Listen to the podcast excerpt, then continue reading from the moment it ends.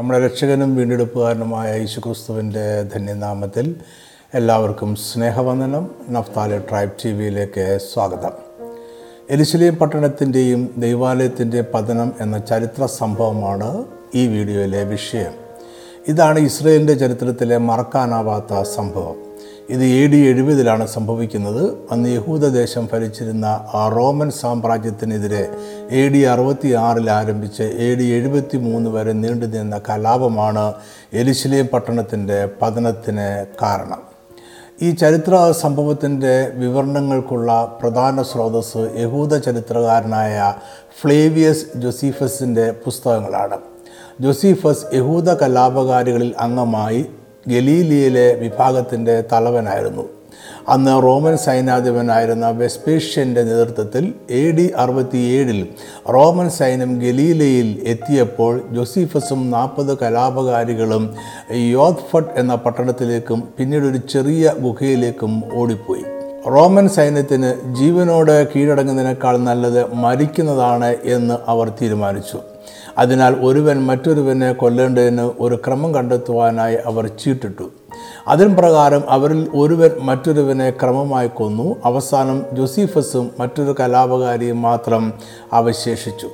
അപ്പോൾ ജോസീഫസിൻ്റെ ചരിത്രപ്രകാരം റോമൻ സൈന്യത്തിന് ജീവനോടെ കീഴടങ്ങുവാൻ അദ്ദേഹത്തിന് ദൈവിക നിർദ്ദേശം ലഭിച്ചു. അദ്ദേഹവും കൂടെയുള്ള കലാപകാരിയും റോമൻ സൈന്യത്തിന് കീഴടങ്ങി. ചങ്ങലകളാൽ ബന്ധിക്കപ്പെട്ടവനായി വെസ്പേഷ്യൻ്റെ അടുക്കൽ ചെന്ന ജോസീഫസ് വെസ്പേഷ്യൻ അടുത്ത റോമൻ ചക്രവർത്തിയാകും എന്ന് പ്രവചിച്ചു. അതിനാൽ വെസ്പേഷ്യൻ അദ്ദേഹത്തെ റോമൻ സൈന്യത്തോടൊപ്പം രണ്ട് വർഷങ്ങളിൽ താമസിപ്പിച്ചു. എ ഡി അറുപത്തി ഒമ്പതിൽ അപ്രതീക്ഷിതമായി വെസ്പേഷ്യൻ ചക്രവർത്തിയായപ്പോൾ അദ്ദേഹം ജോസീഫസിനെ മോചിപ്പിച്ചു. അതിനുള്ള നന്ദി സൂചകമായി ജോസീഫസ് വെസ്പേഷ്യൻ്റെ കുടുംബ പേരായ ഫ്ലേവിയസ് എന്ന പേരുകൂടി തൻ്റെ പേരിനോടൊപ്പം കൂട്ടി. പിന്നീട് ജോസീഫസ് അലക്സാൻഡ്രിയയിലേക്ക് പോയി അവിടെ താമസിച്ചു. എ ഡി അറുപത്തി ആറ് മുതൽ എഴുപത്തി മൂന്ന് വരെ ഉണ്ടായ യഹൂദ കലാപത്തെ ഒന്നാമത്തെ യഹൂദ കലാപം എന്നാണ് ചരിത്രത്തിൽ അറിയപ്പെടുന്നത്. ഈ കലാപത്തിൻ്റെ ചരിത്രം മനസ്സിലാക്കുവാനായി ഹസ്മോനിയൻ രാജവംശത്തിലെ രാജ്ഞിയായിരുന്ന ഷലോമി അലക്സാൻഡ്രിയയുടെ കാലം മുതലുള്ള ചരിത്രം പഠിക്കേണ്ടിയിരിക്കുന്നു. ഷലോമി ബി സി എഴുപത്തി ആറ് മുതൽ അറുപത്തിയേഴ് വരെയുള്ള ഒമ്പത് വർഷങ്ങൾ യഹൂദയുടെ രാജ്ഞിയായിരുന്നു. അവരുടെ മൂത്ത മകനായ ഹയർക്കാനസ് ദൈവാലയത്തിലെ മഹാപുരോഹിതനായിരുന്നു. എഴുപത്തി മൂന്നാമത്തെ വയസ്സിൽ ബി സി അറുപത്തി ഏഴിൽ ഷലോമി മരിച്ചു. അതിനുശേഷം അവരുടെ മക്കൾക്കിടയിൽ ഒരു അധികാര തർക്കവും ആഭ്യന്തര കലാപവും ഉണ്ടായി. അവരുടെ രണ്ടാമത്തെ മകനായ അരിസ്റ്റോബുലസ് സദൂക്യരുടെ പിന്തുണയോടെ രാജാവായി. ഹയർക്കാനസ് പരീശന്മാരുടെ പിന്തുണയോടെ മഹാപുരോഹിതനായി തുടർന്നു. എന്നാൽ ആഭ്യന്തര കലാപം ഇതുകൊണ്ട് അവസാനിച്ചില്ല. ഈ കലാപമാണ് റോമക്കാരെ യഹൂദയിലേക്ക് ക്ഷണിച്ചത്. അറുപത്തി മൂന്ന് ബി സിയിൽ പെസഹ പെരുന്നാളിൻ്റെ സമയത്ത് അരിസ്റ്റോബുലസിനെയും സദൂക്യരെയും ഹയർക്കാനസ് ദൈവാലയത്തിൽ ബന്ദികളാക്കി. അതിനാൽ അരിസ്റ്റോബുലസ് അന്ന് സിറിയയിൽ ഉണ്ടായിരുന്ന റോമൻ സൈന്യാധിപനായ മാർക്കസ് അബീലിയസ് സ്കാരസിനോട് സഹായം അഭ്യർത്ഥിച്ചു. രണ്ടു വർഷം കഴിഞ്ഞപ്പോൾ പോംപെ സിറിയയിൽ വന്നപ്പോൾ അരിസ്റ്റോബുലസ് അദ്ദേഹത്തോടും സഹായം അഭ്യർത്ഥിക്കുകയും ചെയ്തു. എങ്കിലും അരിസ്റ്റോബുലസിന് പോംപെയിൽ വിശ്വാസം തോന്നിയില്ല. അതിനാൽ പോംപെയെ സായുധരായി എതിർക്കുവാൻ തന്നെ അരിസ്റ്റോബുലസ് തീരുമാനിച്ചു. അദ്ദേഹം ഭയപ്പെട്ട പോലെ തന്നെ പോംപെ ഹയർക്കാനസിൻ്റെ പക്ഷം ചേരുകയും അരിസ്റ്റോബുലസിനെ റോമിലേക്ക് പിടിച്ചുകൊണ്ടു പോവുകയും ചെയ്തു. അങ്ങനെ ഹയർക്കാനസാണ് പോംപെയെ എരുശലേമിലെ താഴത്തെ പട്ടണത്തിൽ പ്രവേശിക്കുവാൻ അനുവദിച്ചത്. അപ്പോഴും അരിസ്റ്റോബുലസിൻ്റെ അനുയായികളായ സദൂക്യർ ദൈവാലയത്തിൽ സ്ഥാനം ഉറപ്പിച്ചിരുന്നു. അതിനാൽ പോംപെ ദൈവാലയത്തിലേക്ക് അതിക്രമിച്ച് കയറി ടെമ്പിൾ മൗണ്ടിനെ പിടിച്ചടക്കി. റോമൻ സൈന്യം ആലയത്തിൽ ശുശ്രൂഷ ചെയ്തുകൊണ്ടിരുന്ന മഹാപുരോഹിതന്മാരെ കൊന്നു. ചിലർ ആത്മഹത്യ ചെയ്തു. കൂടാതെ മഹാപുരോഹിതൻ ആണ്ടിൽ ഒരിക്കൽ മാത്രം പ്രവേശിക്കാറുള്ള അതിവിശുദ്ധ സ്ഥലത്ത് പോംപെയും സൈന്യവും കയറി അതിനെ അശുദ്ധമാക്കി. റോമൻ സൈന്യം അവരുടെ വിശ്വാസമനുസരിച്ചുള്ള യാഗവും നടത്തി എന്നും വിശ്വസിക്കപ്പെടുന്നു. എന്നാൽ ആലയത്തിന് കേടുവരുത്തുവാനോ കൊള്ള ചെയ്യുവാനോ അദ്ദേഹം ശ്രമിച്ചില്ല. അടുത്ത ദിവസം ഹയർക്കാനസിനെ മഹാപുരോഹിതനായി പോംപെയെ നിയമിച്ചു. ആലയത്തെ ശുദ്ധീകരിക്കുവാനുള്ള ക്രമീകരണവും ചെയ്തു. ഹയർക്കാനിയസിനെ ദേശീയ നേതാവെന്നർത്ഥമുള്ള എത്നാർക്ക് എന്ന പദവി നൽകി. യഹൂദയെ റോമൻ സാമ്രാജ്യത്തോട് പൂർണ്ണമായി ചേർക്കാതെ ഗലീലി, യഹൂദിയ എന്നിവയെ റോമക്കാരുടെ ആശ്രിത രാജ്യങ്ങൾ ആക്കി മാറ്റി. പോംപെയ്ക്ക് ശേഷം ബി സി നാൽപ്പത്തി ഒമ്പതിൽ ജൂലിയസ് സീസർ റോമിൽ അധികാരത്തിൽ വന്നു. അദ്ദേഹം ബി സി നാൽപ്പത്തി ഏഴിൽ അൻഡിപ്പേറ്റർ എന്ന വ്യക്തിയെ എപ്പിട്രോപ്പോസ് എന്ന പദവിയോടെ യഹൂദയുടെ ഭരണാധികാരിയായി നിയമിച്ചു. അതേ വർഷം തന്നെ അൻഡിപ്പേറ്ററുടെ മകൻ ഹെരോദ് ഗലീലിയുടെ ഗവർണറായി. പിന്നീട് അന്റിപ്പേറ്ററിനെ ഒരു രാഷ്ട്രീയ എതിരാളി കൊന്നു. അങ്ങനെ മഹാനായ ഹെരോദ് ഒന്നാമൻ യഹൂദിയുടെ രാജാവായി. അദ്ദേഹത്തിൻ്റെ വാഴ്ചാകാലത്തിൽ യഹൂദന്മാർ മതപരമായ സ്വാതന്ത്ര്യം അനുഭവിച്ചിരുന്നു. നാൽപ്പത്തി ഒന്ന് ബി സിയിൽ മാർക്കാന്റണി റോമിൽ അധികാരത്തിൽ വന്നപ്പോൾ ഹെരോദിനെ ഗലീലിയുടെ ടെട്രാർക്കായി നിയമിച്ചു. ഹെരോദിൻ്റെ സഹോദരൻ ഫസയേൽ എരുശലേമിൻ്റെ ടെട്രാർക്കായി നിയമിതനായി. ഹയർക്കാനസ് പേരുകൊണ്ട് മാത്രം ദേശീയ നേതാവായി തുടർന്നു. റോമക്കാരുടെ പ്രീതി സമ്പാദിക്കുവാനായി ഹെരോദാവ് യെരുശലേം ദൈവാലയത്തിൻ്റെ പ്രവേശന കവാടത്തിൽ റോമൻ ശക്തിയുടെ അടയാളമായി സ്വർണം കൊണ്ടുണ്ടാക്കിയ ഒരു കഴുകൻ്റെ മാതൃക സ്ഥാപിച്ചു. അന്നത്തെ റോമൻ ചക്രവർത്തിയായിരുന്ന ഒക്ടേവിയസ് അഗസ്റ്റസ് ചക്രവർത്തിക്കും റോമൻ സെനറ്റന്മാർക്കും റോമൻ ജനതയ്ക്കും വേണ്ടി പ്രത്യേക യാഗങ്ങൾ യെരുശലേം ദേവാലയത്തിൽ അർപ്പിക്കുവാൻ കൽപ്പന ഇറക്കി. അതിനുള്ള ചെലവും അദ്ദേഹം നൽകി. ഇത് രണ്ടും യഹൂദന്മാർക്ക് അപ്രിയമായി. കൂടാതെ അവരുടെ പിതാക്കന്മാരായ ദാവീദ്, ശലോമോൻ എന്നിവരുടെ ശവകുടീരങ്ങൾ തുറന്ന് അതിൽ നിന്ന് സ്വർണവും മറ്റ് വിലപിടിപ്പുള്ള വസ്തുക്കളും ഹെരോദ രാജാവ് കവർന്നു എന്നൊരു വാർത്തയും പരന്നു. ഇതിലെത്രത്തോളം ശരിയുണ്ട് എന്ന് അറിയില്ല. എങ്കിലും മതവിശ്വാസികളായ യഹൂദന്മാർ ഇതിൽ നീരസപ്പെട്ടു. ഹെരോദ രാജാവ് നാല് ബി സിയിൽ മരിച്ചു. കൈറേനിയസ് എന്നറിയപ്പെട്ടിരുന്ന പബ്ലിയസ് സൽപ്പീഷ്യസ് കുറീനിയസ് എന്ന റോമൻ സൈന്യാധിപൻ സിറിയ എന്ന പ്രവിശ്യയുടെ അധികാരത്തിൽ ഇരിക്കുമ്പോൾ ഒരു ജനസംഖ്യാ കണക്കെടുപ്പിനായി യഹൂദയെ സിറിയയോട് ചേർത്തു. എ ഡി ആറിൽ അദ്ദേഹം ഹന്നാവിനെ യഹൂദ ദേവാലയത്തിലെ മഹാപുരോഹിതനായി നിയമിച്ചു. അന്നു മുതൽ മഹാപുരോഹിതനെ നിയമിക്കുവാനുള്ള അധികാരം റോമാക്കാരുടെ പക്കലായി. ഹന്നാവ് ഒരു സദൂക്യൻ ആയിരുന്നു. ടൈബേരിയസ് ചക്രവർത്തിയുടെ കാലത്ത് എ ഡി പതിനഞ്ച് മുതൽ ഇരുപത്തിയാറ് വരെ വലേറിയസ് ഗ്രാറ്റസ് യഹൂദയുടെ ഭരണാധികാരിയായി. അദ്ദേഹം എ ഡി പതിനഞ്ചിൽ ഹന്നാവിനെ മഹാപുരോഹിത സ്ഥാനത്ത് നിന്നും മാറ്റി. എ ഡി പതിനാറിൽ ഹന്നാവിൻ്റെ മകനായി എലിയാസറിനെ മഹാപുരോഹിതനായി നിയമിച്ചു. എ ഡി പതിനേഴിൽ ഹന്നാവിൻ്റെ മരുമകനായ കയ്യഫാവിനെ മഹാപുരോഹിതനായി നിയമിച്ചു.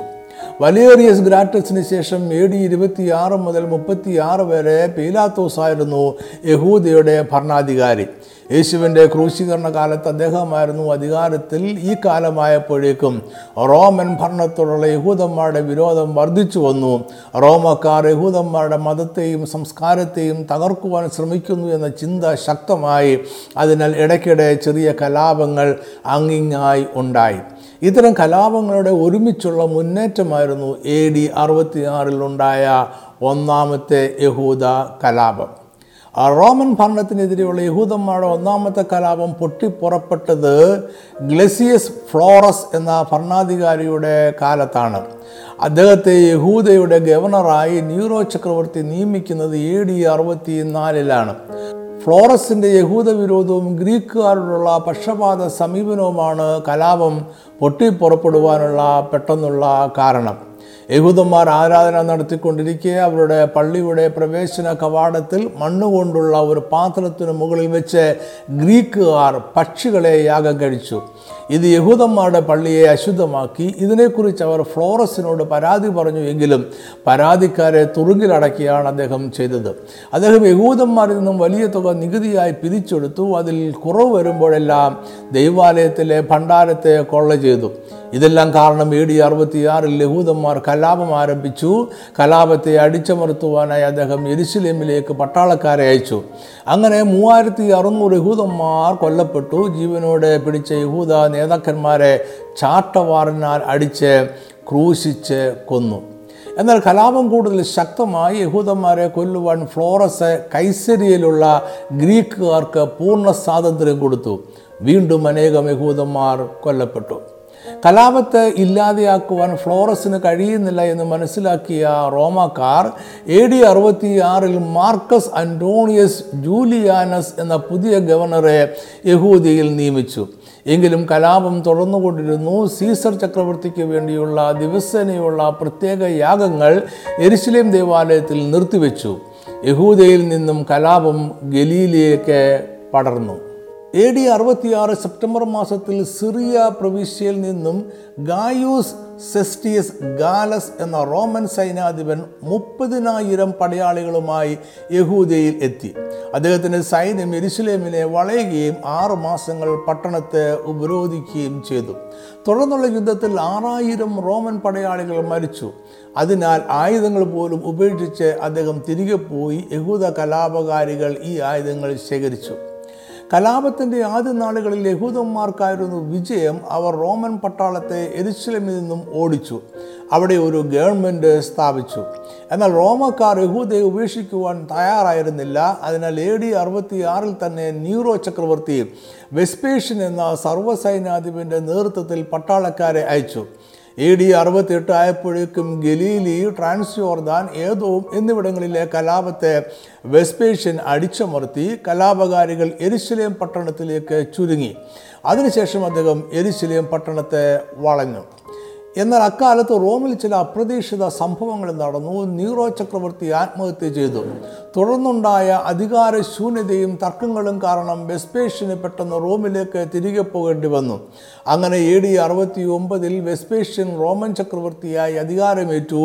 അതിനാൽ അദ്ദേഹത്തിൻ്റെ മകനായ ടൈറ്റസ് യെരുശലേമിന് നേരെയുള്ള യുദ്ധം ഏറ്റെടുത്തു. അദ്ദേഹം തൻ്റെ സഹസൈന്യാധിപനായ ടൈബേരിയസ് ജൂലിയസ് അലക്സാണ്ടറിനോടൊപ്പം യെരുശലേമിൽ എത്തി. റോമൻ സൈന്യം ടൈറ്റസിൻ്റെ നേതൃത്വത്തിൽ യെരുശലേം പട്ടണത്തിന് ചുറ്റുവളഞ്ഞു.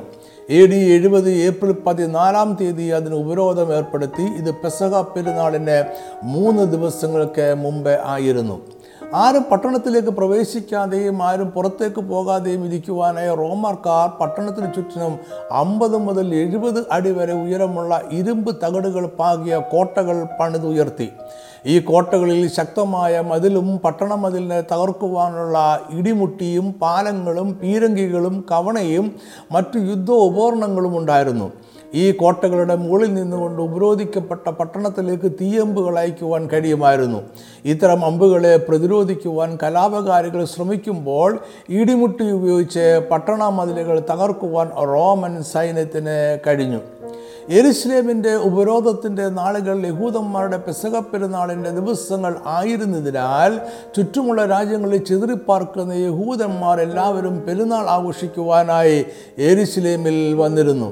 അവരെ പട്ടണത്തിൽ പ്രവേശിക്കുവാൻ റോമൻ സൈന്യം അനുവദിച്ചു. എന്നാൽ ആരും തിരികെ പുറത്തേക്ക് പോകുവാൻ അവർ അനുവദിച്ചില്ല. അങ്ങനെ ക്രമേണ പട്ടണത്തിൽ ആഹാരത്തിനും വെള്ളത്തിനും മരുന്നുകൾക്കും ക്ഷാമം ഉണ്ടായി.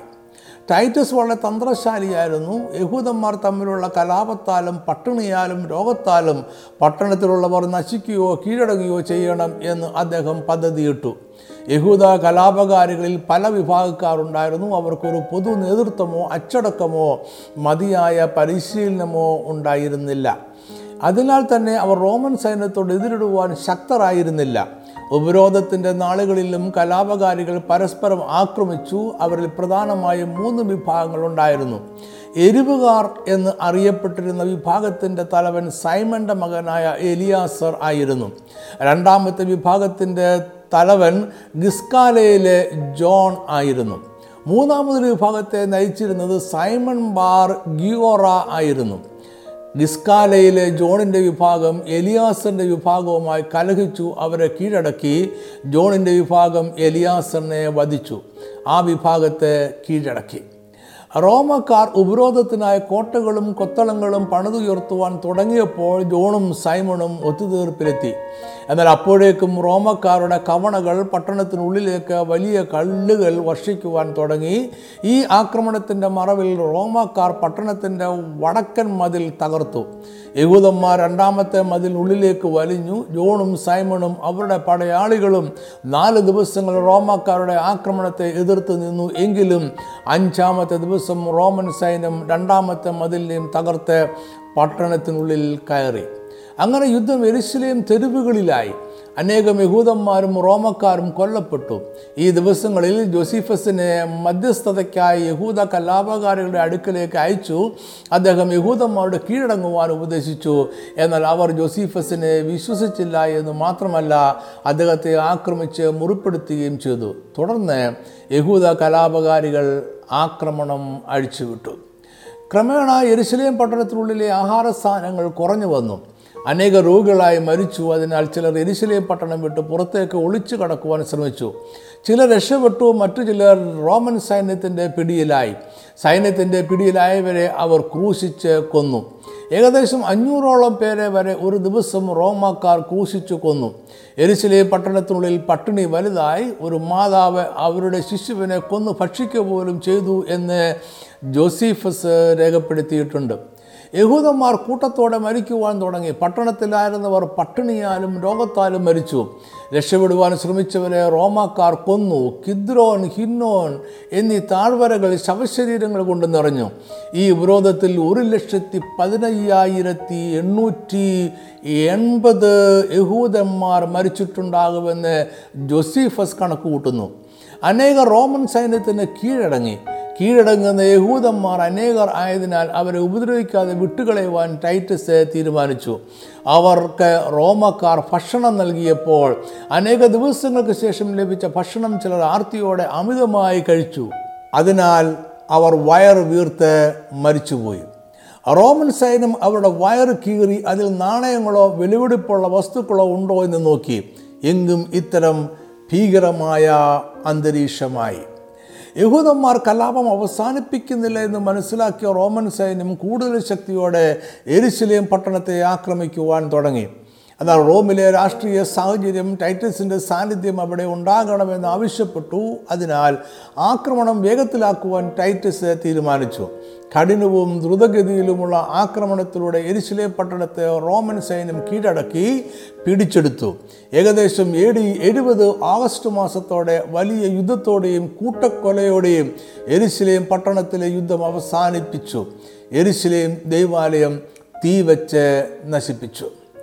യെരുശലേമിൻ്റെ പതനത്തിലെ ഏറ്റവും നിർണായകമായ സംഭവം അന്റോണിയ എന്ന് അറിയപ്പെട്ടിരുന്ന കോട്ടയുടെ തകർച്ചയാണ്. അന്റോണിയ കോട്ട ഹെരോദ രാജാവ് പണികഴിപ്പിച്ചതാണ്. അദ്ദേഹത്തിൻ്റെ രക്ഷാധികാരി ആയിരുന്ന റോമൻ ചക്രവർത്തി മാർക്ക് ആന്റണിയുടെ ഓർമ്മയ്ക്കായിട്ടാണ് ഈ കോട്ടയ്ക്ക് അന്റോണിയ എന്ന് പേരിട്ടത്. ഇതായിരുന്നു ശത്രുക്കളിൽ നിന്നും യഹൂദ ദൈവാലയത്തെ സംരക്ഷിച്ച് നിർത്തിയിരുന്നത്. യഹൂദ കലാപകാരികളുടെ അവസാനത്തെ ആശ്രയമായിരുന്നു അന്റോണിയ കോട്ട. എ ഡി എഴുപത് ജൂലൈ മാസത്തിൽ ഇരുപത്തിനാല് റോമൻ പടയാളികൾ അന്റോണിയ കോട്ടയ്ക്ക് മുകളിൽ കയറി ഉച്ചത്തിൽ കാഹളമൂതി. ഇതിനാൽ അവർ എണ്ണത്തിൽ വളരെയാണ് എന്ന പ്രതീതി ഉണ്ടാക്കുവാൻ കഴിഞ്ഞു. ഭയന്ന യഹൂദന്മാർ ദൈവാലയത്തിലേക്ക് ഓടി രക്ഷപ്പെടുവാൻ ശ്രമിച്ചു. ഈ അവസരം മുതലാക്കി ടൈറ്റസിൻ്റെ കൽപ്പനപ്രകാരം അതിരാവിലെ മൂന്ന് മണിയായപ്പോഴേക്കും യഹൂദ കലാപകാരികൾ ഉണ്ടാക്കിയ ഒരു തുരങ്കത്തിലൂടെ റോമൻ സൈന്യം കോട്ടയ്ക്കുള്ളിൽ പ്രവേശിച്ചു. തുടർന്ന് പത്തു മണിക്കൂറോളം നീണ്ടുനിന്ന യുദ്ധത്തിനൊടുവിൽ റോമാക്കാർ യഹൂദ കലാപകാരികളെ പരാജയപ്പെടുത്തി. അന്റോണിയ കോട്ടയെ തകർത്തു. അതിൻ്റെ കല്ലുകൾ ഉപയോഗിച്ച് ദൈവാലയത്തെ ആക്രമിക്കുവാനായി ഒരു വലിയ ചിറ കെട്ടി. ഇവിടെ നിന്നും ദൈവാലയത്തിൻ്റെ വടക്കും പടിഞ്ഞാറുമുള്ള പൂമുഖത്തേക്ക് തീയമ്പുകൾ അയച്ചു. എന്നാൽ ദൈവാലയത്തിൻ്റെ മതിലുകളെ തകർക്കുക എളുപ്പമായില്ല. അപ്പോഴാണ് ദൈവാലയത്തിൻ്റെ ഉള്ളിലേക്ക് ഒരു റോമൻ പടയാളി ഒരു തീയമ്പ് അയക്കുന്നത്. തുടർന്ന് തീ ആളിപ്പടർന്നു. അങ്ങനെ ഓഗസ്റ്റ് മാസം പത്താം തീയതി ദൈവാലയം അഗ്നിക്ക് ഇരയായി. ദൈവാലയത്തിലെ പ്രാകാരത്തിലുണ്ടായിരുന്ന ആറായിരത്തോളം സ്ത്രീകളെയും പുരുഷന്മാരെയും റോമക്കാർ തടവുകാരായി പിടിച്ചു. റോമൻ പടയാളികൾ ദൈവാലയത്തിൻ്റെ അതിവിശുദ്ധ സ്ഥലത്ത് പ്രവേശിക്കുകയും അവിടെ അവരുടെ ജാതീയ വിശ്വാസപ്രകാരം യാഗമർപ്പിക്കുകയും ചെയ്തു. അങ്ങനെ ദൈവാലയത്തെ അശുദ്ധമാക്കി. ഈ സംഭവങ്ങളെക്കുറിച്ച് ജോസീഫസ് വിശദമായി തന്നെ എഴുതിയിട്ടുണ്ട്. അതിലെ ഒരു ഭാഗത്തിൻ്റെ ചുരുക്കം ഇങ്ങനെയാണ്: കലാപകാരികൾ വീണ്ടും റോമൻ സൈന്യത്തെ ആക്രമിച്ചു. അപ്പോൾ മേലധികാരികളുടെ ഉത്തരവില്ലാതെ ചെയ്യുന്ന പ്രവൃത്തിയുടെ ഭവിഷ്യത്വത്തിനെ കുറിച്ച് അധികം ആലോചിക്കാതെ ഒരു റോമൻ പടയാളി മറ്റൊരു പടയാളിയുടെ തോളിൽ കയറി തീ കത്തിക്കൊണ്ടിരുന്ന ഒരു മരക്കഷ്ണം എടുത്തു അതിനെ ദൈവാലയത്തിനുള്ളിലേക്ക് എറിഞ്ഞു. തീ ആളിക്കത്തുവാൻ തുടങ്ങിയപ്പോൾ യഹൂദന്മാർ അതീവ വേദനയോടെ നിലവിളിച്ചു. അവർ വിശുദ്ധ സ്ഥലത്തെ സംരക്ഷിക്കുവാൻ ശ്രമിച്ചുവെങ്കിലും അവരുടെ ജീവനേക്കാൾ വിലയേറിയതായി യഹൂദന്മാർ കാത്തു സൂക്ഷിച്ച ദൈവാലയം അഗ്നിക്കിരയാവുന്നത് അവർ നിരാശയോടെ കണ്ടു. ദൈവാലയത്തെ നശിപ്പിക്കുന്നത് ടൈറ്റസിൻ്റെ പദ്ധതി ആയിരുന്നില്ല എന്നാണ് ജോസീഫസ് അഭിപ്രായപ്പെടുന്നത്. ഹെരോദാവിൻ്റെ സ്വപ്ന പദ്ധതി ആയിരുന്നു ഇത് എന്നതായിരിക്കാം അതിനുള്ള കാരണം. അതിനാൽ യഹൂദ ദൈവാലയത്തെ സംരക്ഷിക്കുകയും അതിനെ ഒരു റോമൻ ക്ഷേത്രമാക്കി മാറ്റുക എന്നതായിരുന്നു ടൈറ്റസിൻ്റെ ആഗ്രഹം. എന്നാൽ നിർഭാഗ്യവശാൽ ദൈവാലയം അഗ്നിക്കിരയായി പൂർണ്ണമായും കത്തി നശിച്ചു. അഗ്നി ദൈവാലയത്തിന് വെളിയിലേക്ക്, പട്ടണത്തിലേക്ക്, മറ്റു വീടുകളിലേക്കും പടർന്നു. സൽപ്പേഷ്യസ് എന്ന നാലാം നൂറ്റാണ്ടിലെ എഴുത്തുകാരന് ഈ സംഭവത്തെക്കുറിച്ച് വിഭിന്നമായ അഭിപ്രായമുണ്ട്. അദ്ദേഹം പറയുന്നത് ടൈറ്റസിൻ്റെ കൽപ്പനപ്രകാരമാണ് ദൈവാലയത്തെ തീവച്ചത് എന്നാണ്. അദ്ദേഹത്തിന് വിവരം റോമൻ ചരിത്രകാരനായ ടാസിറ്റസിൽ നിന്നും ലഭിച്ചതാണ് എന്നും അവകാശപ്പെടുന്നു. ഇത് ശരിയാണ് എങ്കിൽ ജോസീഫസ് ആ ചരിത്ര സത്യത്തെ മറച്ചുവെച്ചതാകാം. ഒരുപക്ഷെ തൻ്റെ രക്ഷാധികാരിയായിരുന്ന ടൈറ്റസിനെ ദൈവാലയത്തിൻ്റെ തകർച്ചയുടെ കുറ്റത്തിൽ നിന്നും മുക്തനാക്കുവാൻ ജോസീഫസ് ശ്രമിച്ചതാകാം. തുടർന്നുള്ള ദിവസങ്ങളിൽ റോമൻ സൈന്യം യെരുശലേം പട്ടണത്തെ പൂർണ്ണമായി നശിപ്പിച്ചു. കലാപകാരിയായ ജോൺ റോമക്കാർക്ക് കീഴടങ്ങി. സൈമൺ ചില ദിവസങ്ങൾ ഒളിവിൽ പാർത്തുവെങ്കിലും പിന്നീട് വളരെ നാടകീയമായി കീഴടങ്ങി. അങ്ങനെ എ ഡി എഴുപത് സെപ്റ്റംബർ എട്ടാം തീയതി യെരുശലേം പട്ടണം പൂർണ്ണമായും റോമക്കാരുടെ നിയന്ത്രണത്തിൽ ആയി. എന്നാൽ അവിടെ നിന്നും ചില കലാപകാരികൾ ഓടിപ്പോയിരുന്നു. അവരെ റോമൻ സൈന്യം തുടർന്നും പിന്തുടർന്നു. യെരുശലേം ദേവാലയത്തിൻ്റെയും പട്ടണത്തിൻ്റെയും തകർച്ച നേരിൽ കണ്ട വ്യക്തിയാണ് ചരിത്രകാരനായ ജോസീഫസ്. അദ്ദേഹത്തിൻ്റെ ചരിത്ര വിവരണത്തിലെ ചില കാര്യങ്ങൾ ചുരുക്കമായി പറയുവാൻ ആഗ്രഹിക്കുന്നു. ഇത് മുമ്പ് പറഞ്ഞ സംഭവങ്ങളുടെ വിവരണത്തോടെ ചേർത്ത് വായിക്കേണ്ടതാണ്.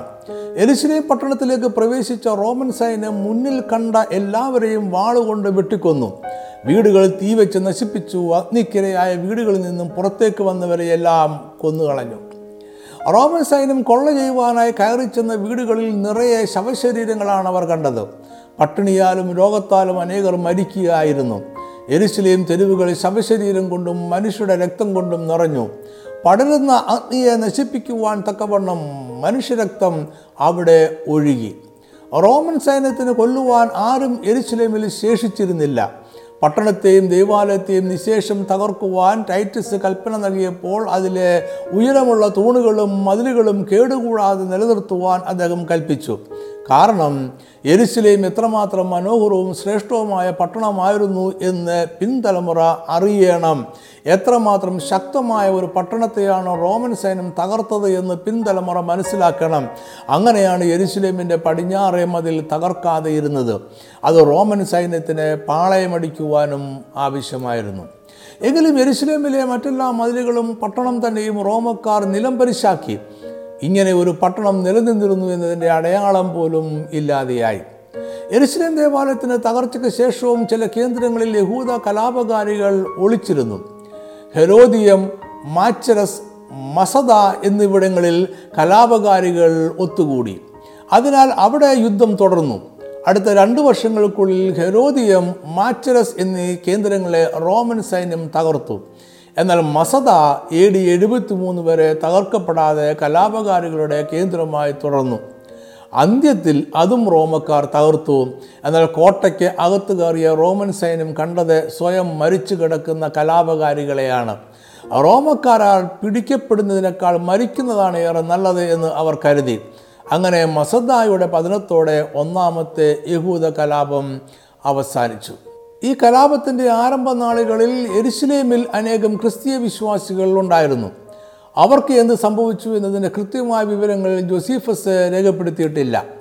അത് ക്രിസ്തീയ വിശ്വാസികളെ അദ്ദേഹം ഗൗരവമായി കണ്ടിരുന്നില്ല എന്നതിനാൽ ആയിരിക്കണം. എന്നാൽ അവരുടെ ചരിത്രം രണ്ട് ക്രിസ്തീയ ചരിത്രകാരന്മാർ സൂക്ഷ്മതയോടെ രേഖപ്പെടുത്തിയിട്ടുണ്ട്. യൂസേബിയസ്, സലാമിസിലെ എപ്പിഫാനിയസ് എന്നീ ക്രിസ്തീയ ചരിത്രകാരന്മാർ നാലാം നൂറ്റാണ്ടിലാണ് ജീവിച്ചിരുന്നത്. യെരുശലേം ക്രിസ്ത്യാനികൾ യെരുശലേമിൻ്റെ പതനത്തിൽ നിന്നും തുടർന്നുണ്ടായ കൂട്ടക്കൊലപാതകത്തിൽ നിന്നും അത്ഭുതകരമായി രക്ഷപ്പെട്ടതിൻ്റെ ചരിത്രം ഇവ രണ്ടുപേരും രേഖപ്പെടുത്തിയിട്ടുണ്ട്. യെരുശലേം പട്ടണത്തിൻ്റെ തകർച്ചയ്ക്ക് മുമ്പായി അവിടെ ഉണ്ടായിരുന്ന ക്രൈസ്തവ വിശ്വാസികൾ യോർദാൻ നദിയുടെ അക്കരെയുള്ള ഡെക്കാപോലീസ് പ്രദേശത്തുള്ള പെല്ല എന്ന സ്ഥലത്തേക്ക് ഓടിപ്പോയെന്നാണ് അവർ രേഖപ്പെടുത്തിയിരിക്കുന്നത്. ഈ സംഭവത്തിന് ഏകദേശം മുപ്പത്തിയേഴ് വർഷങ്ങൾക്ക് മുമ്പ് യേശു ക്രിസ്തു യെരുശലേമിൻ്റെ പതനത്തെക്കുറിച്ച് പ്രവചിച്ചിരുന്നു. ഈ പ്രവചനത്തിൽ യേശു ഇങ്ങനെ പറഞ്ഞിരുന്നു, ലൂക്കോസ് ഇരുപത്തി ഒന്നിൻ്റെ ഇരുപത് മുതൽ ഇരുപത്തിരണ്ട് വരെയുള്ള വാക്യങ്ങൾ. സൈന്യങ്ങൾ യെരുശലേമിനെ വളഞ്ഞിരിക്കുന്ന കാണുമ്പോൾ അതിൻ്റെ ശൂന്യകാലം അടുത്തിരിക്കുന്നു എന്ന് അറിഞ്ഞുകൊള്ളുവീൻ. അന്ന് യഹൂദയിലുള്ളവർ മലകളിലേക്ക് ഓടിപ്പോകട്ടെ, അതിൻ്റെ നടുവിലുള്ളവർ പുറപ്പെട്ടു പോകട്ടെ, നാട്ടുംപുറങ്ങളിലുള്ളവർ അതിൽ കടക്കരുത്. എഴുതിയിരിക്കുന്നതെല്ലാം നിവൃത്തിയാകേണ്ടതിന് ആ നാളുകൾ പ്രതികാരകാലം ആകുന്നു. ശത്രു സൈന്യം യെരുശലേമിലെ ആക്രമിക്കുന്ന കാണുമ്പോൾ അത് പട്ടണത്തിൻ്റെ നാശത്തിൽ കലാശിക്കുമെന്നും അതിനാൽ അക്ഷരാർത്ഥത്തിൽ തന്നെ യെരുശലേമിൽ നിന്ന് ഓടി രക്ഷപ്പെടണമെന്നുമായിരുന്നു അന്നത്തെ ക്രിസ്തീയ വിശ്വാസികൾ മനസ്സിലാക്കിയിരുന്നത്. അതിനാൽ അവർ ഈ അടയാളങ്ങൾക്കായി ശ്രദ്ധയോടെ നോക്കിയിരുന്നു. എ ഡി അറുപത്തിയാറ് സെപ്റ്റംബർ മാസത്തിൽ ഗായൂസ് സെസ്റ്റിയസ് ഗാലസ് എന്ന റോമൻ സൈന്യാധിപൻ യഹൂദയിൽ എത്തുകയും സൈന്യം യെരുശലേമിനെ വളയുകയും ആറുമാസങ്ങൾ പട്ടണത്തെ ഉപരോധിക്കുകയും ചെയ്തു. ഈ യുദ്ധത്തിൽ ആറായിരം റോമൻ പടയാ പടയാളികൾ മരിച്ചു. അതിനാൽ ആയുധങ്ങൾ പോലും ഉപേക്ഷിച്ച് അദ്ദേഹം തിരികെ പോയി. ഈ അവസരം ഉപയോഗിച്ച് യെരുശലേമിലെ ക്രിസ്ത്യാനികൾ അവിടെ നിന്നും പെല്ല എന്ന സ്ഥലത്തേക്ക് ഓടിപ്പോയി. ഇതിനെക്കുറിച്ച് യൂസേബിയസ് അദ്ദേഹത്തിൻ്റെ പ്രശസ്ത കൃതിയായ സഭാചരിത്രത്തിൽ പറയുന്നത് ഇങ്ങനെയാണ്: യെരുശലേമിലെ ക്രിസ്തീയ വിശ്വാസികൾക്ക് ഒരു ദൈവിക വെളിപ്പാട് യുദ്ധത്തിനു മുമ്പായി തന്നെ ലഭിച്ചു. അതിൽ യെരുശലേമിൽ നിന്നും പെല്ല എന്ന സ്ഥലത്തേക്ക് ഓടി രക്ഷപ്പെടണമെന്ന നിർദ്ദേശമുണ്ടായിരുന്നു. ഈ വെളിപ്പാടിൽ വിശ്വസിച്ചു അവർ ഉടൻ തന്നെ പെല്ലയിലേക്ക് ഓടിപ്പോയി. ക്രിസ്ത്യാനികൾ യെരുശലേം വിട്ടു കഴിഞ്ഞപ്പോൾ പട്ടണത്തിൻ്റെ നാശം സംഭവിച്ചു. സലാമിസിലെ എപ്പിഫാനിയസിൻ്റെ പ്രശസ്തമായ കൃതി പനാരിയോൺ ആണ്. ഇതിൽ അദ്ദേഹം പറയുന്നു, യെരുശലേമിനെ ശത്രുക്കൾ ഉപരോധിക്കുമെന്നും പട്ടണം തകരുമെന്നും യേശുക്രിസ്തു മുൻകൂട്ടി പറഞ്ഞിരുന്നു എന്നതിനാൽ അവിടെ ഉണ്ടായിരുന്ന ക്രിസ്ത്യാനികൾ പെല്ലയിലേക്ക് ഓടിപ്പോയി. ഭാരത്തെക്കുറിച്ചും അളവുകളെക്കുറിച്ചും എന്ന പേര് ഉള്ള അദ്ദേഹത്തിൻ്റെ മറ്റൊരു പുസ്തകത്തിലും ഇതേ ചരിത്ര സത്യം പരാമർശിക്കപ്പെടുന്നുണ്ട്. യെരുശലേം പട്ടണം തകരുവാൻ പോകുന്നു എന്ന് ഒരു ദൈവിക ദൂതൻ അവിടെയുള്ള ക്രിസ്ത്യാനികളെ അറിയിച്ചു എന്നാണ് ഇവിടെ അദ്ദേഹം പറയുന്നത്. യെരുശലേമിൻ്റെ പതനത്തിൽ അവിടെ ഉണ്ടായിരുന്ന ക്രിസ്ത്യാനികൾ ആരും തന്നെ നശിച്ചു പോയില്ല എന്ന് പ്രശസ്ത വേദപണ്ഡിതനായ ആദം ക്ലർക്കും അഭിപ്രായപ്പെടുന്നു. ക്രിസ്ത്യാനികൾ ഓടിപ്പോയത് പെല്ലയിലേക്ക് മാത്രമായിരിക്കുകയില്ല, എന്നാൽ അതായിരിക്കാം അന്നത്തെ പ്രധാനപ്പെട്ട ഒരു സ്ഥലം. പിന്നീട് യെരുശലേം ശൂന്യമായി കിടന്ന നാളുകളിൽ ക്രിസ്ത്യാനികൾ അഭയം തേടിയ പെല്ല എഴുപതിൽ അധികം വർഷങ്ങൾ സമൃദ്ധിയോടെ നിലനിന്നു. യെരുശലേം പട്ടണത്തിൻ്റെയും ദൈവാലയത്തിൻ്റെയും പതനം റോമക്കാർ വലിയ ആഘോഷത്തോടെ കൊണ്ടാടി. ഇതിൻ്റെ ഓർമ്മയ്ക്കായി റോമിൽ ഒരു വലിയ കവാടം പണിതു. അതിൽ ദൈവാലയത്തിലെ അതിവിശുദ്ധ സ്ഥലത്തെ നിലവിളക്കിൻ്റെ ചിത്രം കൊത്തിവെച്ചു. അവർ കൊള്ള ചെയ്തുകൊണ്ടുവന്ന യഹൂദ ദൈവാലയത്തിലെ തിരശ്ശീല, നിലവിളക്ക്, കാഴ്ചയപ്പത്തിൻ്റെ മേശ എന്നിവയെല്ലാം റോമൻ തെരുവിലൂടെ ഘോഷയാത്രയായി പ്രദർശിപ്പിച്ചു. അതിവിശുദ്ധ സ്ഥലത്ത് സൂക്ഷിച്ചിരുന്ന ഈ വസ്തുക്കൾ അന്നുവരെ മഹാപുരോഹിതനല്ലാതെ സാധാരണ യഹൂദന്മാർ ആരും കണ്ടിരുന്നില്ല. ഒപ്പം ഈ ഘോഷയാത്രയിൽ ഏകദേശം എഴുന്നൂറോളം യഹൂദന്മാരെ തടവുകാരായി, ചങ്ങലകളാൽ ബന്ധിക്കപ്പെട്ടവരായി നടത്തിച്ചു കൊണ്ടുപോയി. ഈ ജയോത്സവത്തിന് ശേഷം ഗിസ്കാലയിലെ ജോൺ എന്ന കലാപകാരിയെ തുറുങ്കിലടച്ചു. സൈമൺ ബാർ ഗിയോറയെ വധിച്ചു. യെരുശലേം ദേവാലയത്തിൽ നിന്നും കൊള്ള ചെയ്ത സ്വർണവും വെള്ളിയും ഉപയോഗിച്ച് റോമൻ നാണയങ്ങളുണ്ടാക്കി.